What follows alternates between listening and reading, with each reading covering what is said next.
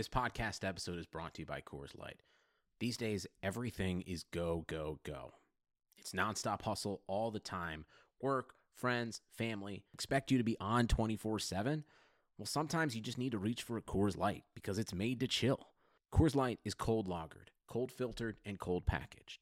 It's as crisp and refreshing as the Colorado Rockies. It is literally made to chill. Coors Light is the one I choose when I need to unwind. So when you want to hit reset, reach for the beer that's made to chill. Get Coors Light in the new look delivered straight to your door with Drizly or Instacart.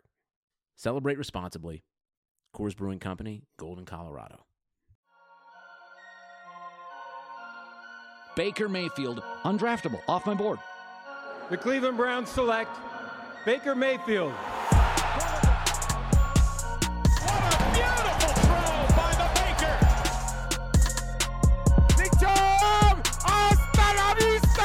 Baby! Touchdown! Welcome to Browns Film Breakdown on the Blue Wire Podcast Network. I'm your host, Jake Burns, writer at the OBR, coming at you on what will be a a victory Monday, uh, which is great. I want to preface this entire podcast by saying, you know, if you're one of the people who don't agree with me and think that it is a a victory and we should all be happy and that's that's that's it, that's the end of the story, that's fine. You you can feel that way. There's nothing wrong with feeling that way. And I'm happy they won. I mean, getting six wins uh, for this franchise has not been something easy in the last 20 years. But I have reasons for feeling the way that I feel. If you would like to hear those reasons about why I sort of felt like this was more of a um, a general loss uh, atmosphere feeling after the game, then stick around. We'll talk about it. If not, that's okay. You don't have to hear my opinion, and I certainly don't want you to think I'm being Mr. Negative. I try to keep things in perspective with this team. That might not be the same thing that you think, but I at least try to. Uh, um, you know, be honest with how I feel, what my expectations are for this team.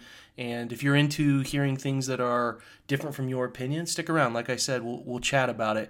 I think that um, this team is, for, for better or worse, the word fascinating, which fascinating does not always have the connotation of positive. A fascinating thing can be a negative thing, and they are unfortunately trending toward a negative thing.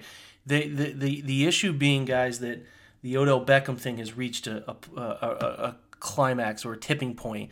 Um, I'm, I'm, I've defended the guy at every turn. I really have. I, I, was, I was blown away by how he felt, how he responded, how he talked, how he treated people in Cleveland when I was up there uh, before the season. And um, you know, when Colin Cowherd or, or, others would make reference that this isn't where Odell Beckham wanted to be, uh, et cetera, et cetera, I did not feel that that was true. I thought there, there, there really was no place he would rather be than in Cleveland. It just felt like it was right. The talk with Jarvis Landry, the excitement with Baker Mayfield, all of those things gave me the impression that he was excited about his time in Cleveland and excited about his opportunity um, to, to, to, to thrive here. And now, while that may be true, it does seem like in the back of his mind there was an issue uh, with being here and not being totally happy and not being totally all in, bought in on the franchise. And I think that that has reached its tipping point with the situation that we are seeing now. I think it's pretty obvious to see that Odell um, you know, and, and let me let me backtrack a little bit. Anytime struggle and strife happens, these sorts of things can happen. But with Odell, when something like this happens, you can start to see where their emotions truly sit, where somebody's mind or frame of mind really is. And these rumblings that Jay Glazer uh, wrote about recently, or sorry, talked about recently, uh, just today. Uh, was the fact that, that, that Odell is telling other teams to come get me, et cetera, et cetera, and it's a bad look. And uh, for someone like me who has defended Odell, I think it's it's unfortunate that it's come to this point. It doesn't rub his teammates the right way, even if it's not true or he can deny it. It's going to rub the team the wrong way, and I think you can see a locker room divided. And I don't think it took a trained eye to watch that game and be able to see that there's a disconnect going on between Odell and the coaching staff, Odell and um, Baker Mayfield, and uh, you know he's completely he's carrying himself completely different than Jarvis Landry. There is a massive disconnect going on and um, you know, there's video of him. You guys saw the game. You watched him run off the field and just park it on the bench, which I felt was rather strange. And then you you can see the video of him standing outside of the huddle. They're just things. There are things happening, and it has become clear that he's not happy here. And that's a problem. It's a problem for the the chemistry in this locker room. It's a problem for the reporters covering this team on the day to day. because they're going to have to ask those questions. It's going to make people in the locker room uncomfortable.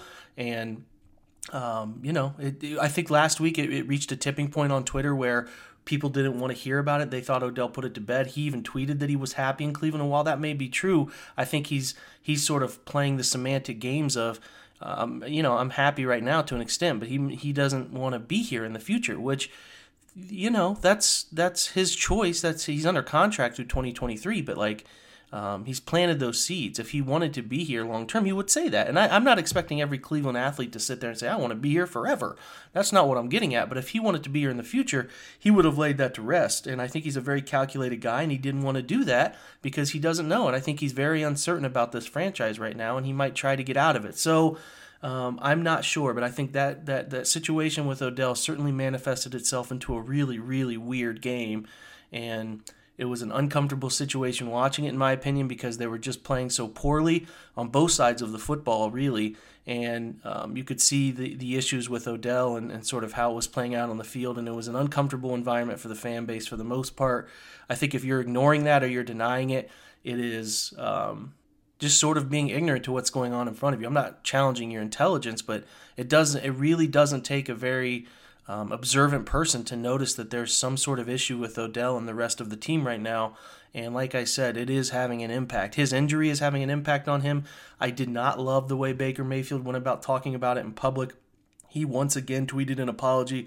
He's tweeted quite a few apologies this year for, for an NFL quarterback, but I, you know I don't like airing that stuff out in the media, especially with the training staff and and I don't know. I, I don't know what happened. I, I, I the, the, the chatter is that he's only practicing on Fridays, which makes it a real challenge for incorporating him in the game plan and getting timing down and all of those necessary things. Um, on top of him not being at the top of his game, and I think that there is, uh, you know, a noticeable lack of a, a his elite takeoff that he tr- he typically has. Not after catch, but his elite takeoff and routes, I don't think is there, and I certainly don't think he feels right. And many athletes who who heard the report today about the hernia issue have tweeted that it is it is it is a tough thing to deal with and it's very painful. And I applaud Odell for being able to go through with that whole thing, but it's also interesting that they would choose to ignore it or, or let it ride into the season because those things those things linger. If they knew it in training camp, they probably should have attacked it.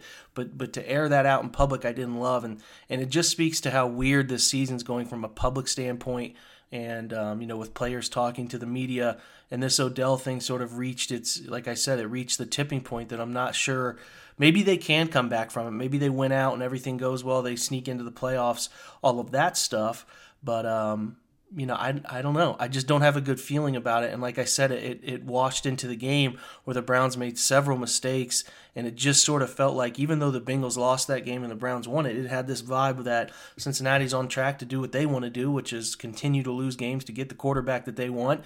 And Cleveland is winning this game, but it's not the fashion that you would want them to win the game. It was not a clean game, it was not a clean performance and they let Cincinnati linger. And really, if you look at it, they let Cincinnati go up and down the football field defensively and offensively. They didn't get much going. They ignored the run in the first half. So we'll talk about that stuff. But um, you know, for the most part, it's just a weird game, and most of the wins for the Browns this year have been weird. And I, again, I love that they've won six games and they have a chance to have a winning record for the first time in a long time.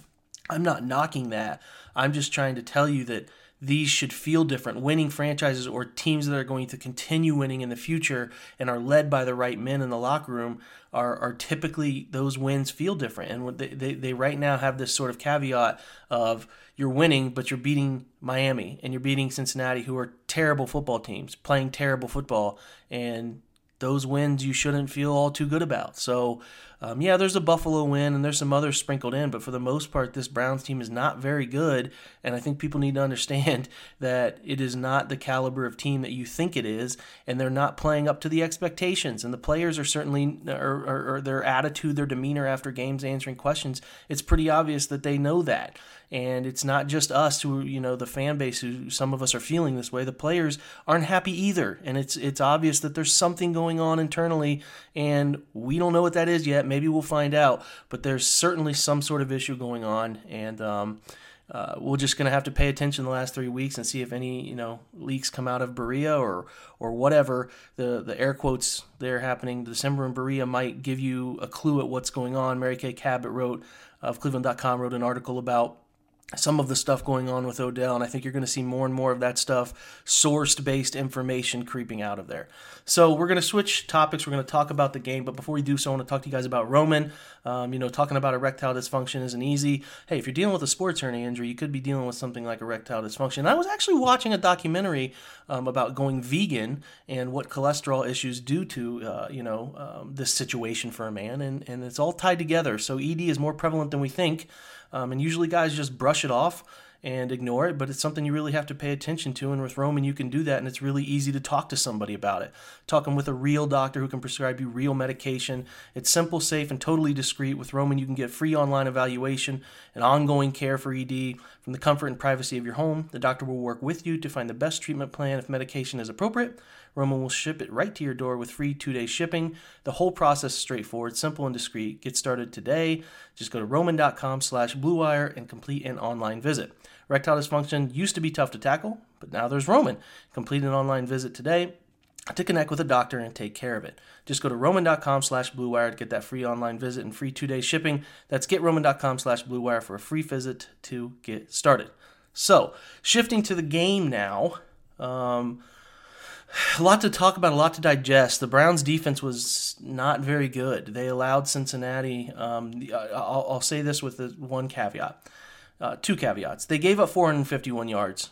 You know, they allowed Andy Dalton to throw for 262 yards, and um, you know, allowed Joe Joe Mixon to run for 146 yards but they did two things really well. They were they were tough in the red zone. Cincinnati got down in the red zone twice, three times. I take that back. They did score one touchdown, but they had two very key second half stops. One resulting in a field goal, and um, one resulting in a fourth down uh, stop off of a long Cincinnati drive.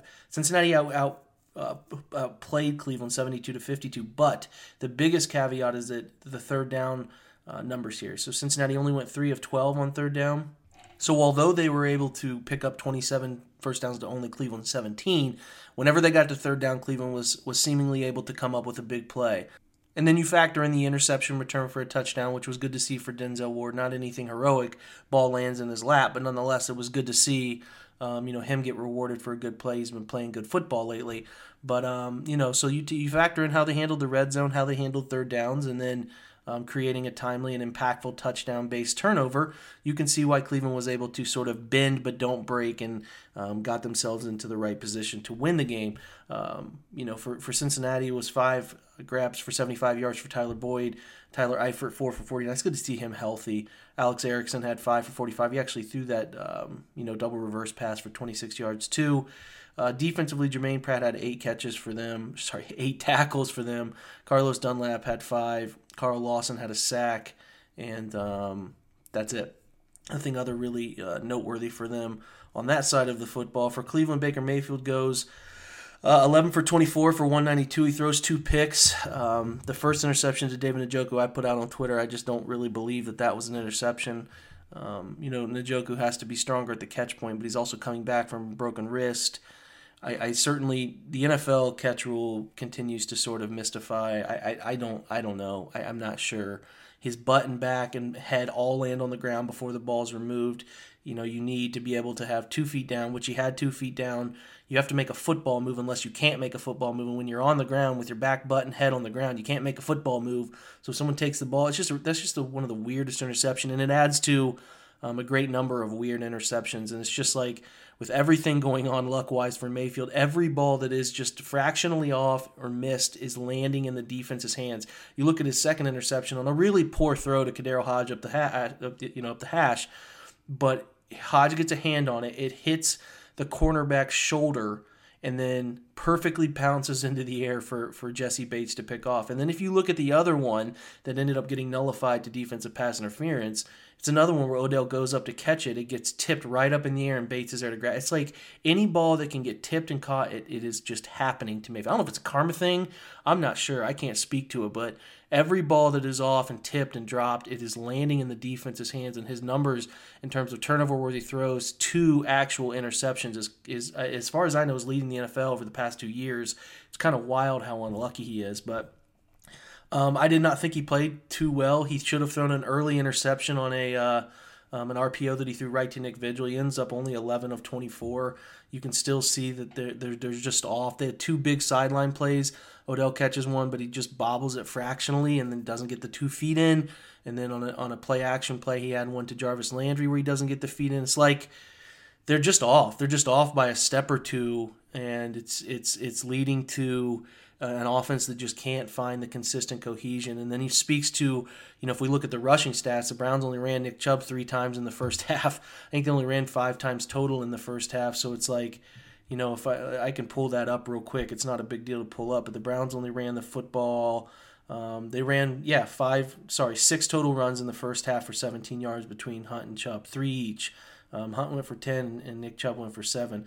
So you know, I think that there's got to be a, sh- a, complete frame of mind. I know the Browns want to throw it. They have this wide receiver who's, uh, uh, you know, an elite wide receiver in that tier in the NFL, and they have Jarvis Landry, and they have, you know, getting David Njoku back or whatever. They want to be a throwing team. Freddie's an old quarterback, but they've got to understand that they are a they are a running team first, and how they how they build their offense should be based on that run game, and they're not doing it enough. Now, I commend um, Freddie Kitchens for in the second half running Nick and allowing Nick to do the things he's most effective with in wide zone and some different schemes that they used. He goes in the second half, um, you know, 12 carries for I think he had 95 yards. He ends up with 15 carries for 106 yards. Looks like himself, breaking tackles, explosive in the open field. You got to give that guy the football more. Now, they've given him the football plenty in terms of uh, attempted rushes for Nick Chubb, but it, it, they, they, they have to start it that way. They have to build it that way. And I get you want to throw against Cincinnati. I get you want to throw against everybody, but right now they're not a good throwing team. So you either need to look in the mirror and understand who you are or you know um, continue to struggle in some of these games. And I was an advocate for throwing the football before this game too, but you, you got to build what you do throwing the football off of what you're able to do running the football. I know there's no correlation between play action success and and running the ball, but I think that there can be for this team. I think it can have a big impact, and I think that they should really try as games begin to run the football effectively. And if they bail on it and they don't give enough attempts and they get themselves into this one dimensional team, they're not good enough to beat teams that way. In the first half, I thought it was pretty evident that they weren't going to be able to do that as they turned the football over two times. Receptions wise, Jarvis Landry goes four for 76, continues to lead the team. Kareem Hunt goes two for 40. Odell Beckham only gets five targets, two catches for 39 yards. I didn't. I to watch it all 22, but I didn't see him running wide open all too often. Defensive, I thought Larry Ogunjobi played his butt off. He had nine uh, total tackles. He had a half a sack. Uh, Sheldon Richardson also played his butt off up front. Sheldrick Redwine had eight tackles, so I'm gonna Watch him closely. Thought he did some instinctual things really well and and tackled pretty well too for the most part. So I, I like I like I liked that game for Sheldrick. I hope he has a future here because the Browns really need young potential players in that secondary. I'm hoping he can be it tentatively. Um, like I said, Sheldon played well. Joe Schobert played well, seven tackles. He was all over the field. Thought TJ Carrie did some things well. Lost contain a couple times. Denzel Ward had the five uh, tackles. Damarious Randall had five tackles. Mac Wilson had six. Thought he played okay. Had some nice coverage moments. Had some missed tackle moments. For the most part, thought he was fine. Um, you know, wouldn't lean one way or the other. I got to look at the look at the all 22 when it comes out, and then look at what Pro Football Focus grades it as. But you know, I, there's not a ton to talk about here anymore. I mean, I'm not going to go through the play-by-play. I, I, don't. I don't need to do that. This is this is, uh, in my opinion, a win that is. Um, it's good to have. Um, they need it. They're still alive in the playoff hunt. They have um, an opportunity. If Tennessee needs to struggle on the way home, I think they need to lose some football games. Pittsburgh needs to go two and two. They need two losses. I think they have Buffalo and and uh, Baltimore on their schedule remaining. If they can lose two of those games, Cleveland has a chance. Um, you know, has a chance there. But otherwise, uh, you know, Buffalo needs to lose a, a multiple game. It just doesn't look good. I it, it could happen. You needed Tennessee to lose to to Oakland today, and you needed Arizona to rise up and beat Pittsburgh, but Joe Haden decides to pick off two passes, and they keep doing that whole fade up the sideline, pray for a flag thing that they do. Nonetheless, Pittsburgh wins again. It's it's not looking great. Um, I'm not sure what we're going to see. I mean, they play Arizona this upcoming week. That'll be interesting because they present a unique challenge and a, a different offense. And um, but but with this Browns team, guys, I, I don't I don't know I don't I don't know what to tell you. It's I've never seen expectations so high and the talent level so high um, to ultimately lead you um, down this path that I just didn't see coming. I just didn't see these guys struggling this much to get on the same page. And it could speak to Freddie Kitchens in this offense in total. I mean, there's no denying that they really struggle to get plays in timely. There's clearly a, a communication issue with the coaches on the sideline. There was the awkward moment between Priefer and, and Freddie there, between um, those two guys heading into halftime, whether they want to take a timeout, make Cincinnati punt, whatever. It's just a weird, weird dynamic. And if you watch Freddie, he's not even really talking to anybody between series. He's just staring at his play sheet while the Browns defense is out there. So there's there's not a ton of communication with the quarterback. I look, I don't know. I don't know if Freddie's the answer. I've wanted to see him improve on things and improve the cohesion and functionality of this offense, but I have not seen it. Um, I have not seen it yet, and I, I, I remain concerned about his future. I think he's he's probably going to get a second year as it sits today, and if they if they beat Arizona and beat Cincinnati Week 17, they, he has a shot to stick around. That Baltimore game's obviously the coin flip. I don't know. I, I just know that you know going for um, 333 yards against this Bengals defense is relatively unacceptable. They need to do better and um, the, the, the, the separation and the, and the and the issues in the locker room and clearly the divide and the and the uh, issues with discipline with uh, Damarious Randall. It is, it is an unhealthy environment. I hope it changes. I'm glad they're six and seven. I'm glad they got a win. Uh, I will never truly be upset about a win. They got one, but this is, and I said it earlier. It's the Browns are a bad football team playing bad football who beat a worse team. And that you can celebrate that. That's cool. I'm not going to sit here and tell you you can't celebrate it. That's not what I'm doing. But I am saying this is not something to write home about, and it does not make me feel good about where the Browns are going, especially over the last three weeks with really important games left on the schedule. So that's all I have. Um, you know, it's it's a Victory Monday. Enjoy it. We don't get enough of these as Browns fans, but um, I'm just giving you sort of some insight on where I am mentally with this team. So hopefully I continue to keep my fingers crossed that it changes. I want to be positive all the time. I want to write about great football. I want to write about smart people. That's what I love to do. I'm just not getting enough of that. So um, appreciate you guys listening uh, as usual. Listen to uh, all the Blue Wire podcast stuff out there. Some great football content. Tajh Boyd has his own podcast, among many others who are smart, smart football people. Good draft content available too. So um, listen, enjoy, and, and jump on with this. I think Blue Wire is going places. So appreciate you guys listening to Browns Film Breakdown. We will jump back in. Um, with an, a guest who uh, focuses on Arizona. We'll jump back in with them and preview the Cardinals later this week. Until then, I will tell you. Um, I'm going to end with a weird anecdote. If you are not, you know, there, there, there's if you're a show person, please watch Watchmen. If you like that kind of stuff, the comic book stuff, um, but good humanitarian type discussions and thought processing. Um, a weird nugget to leave you with, but I'm leaving you with that Watchmen Nuggets an HBO show. Get a free trial. Do whatever you have to do and watch that show. I have uh, always been a big believer that there would never be anything better, in my opinion, than Breaking Bad. Uh, but we are seeing that with Watchmen. It was a phenomenal episode. Every episode has gotten better. I urge you to watch it. Um, you don't have to pay me for that tip or that review or anything like that, but I'm just telling you where my mind is. Uh, watch that show if you get some time, if you have uh, any free time on your hands. I urge you to do so. Enjoy your Monday, guys, and as usual, go Browns.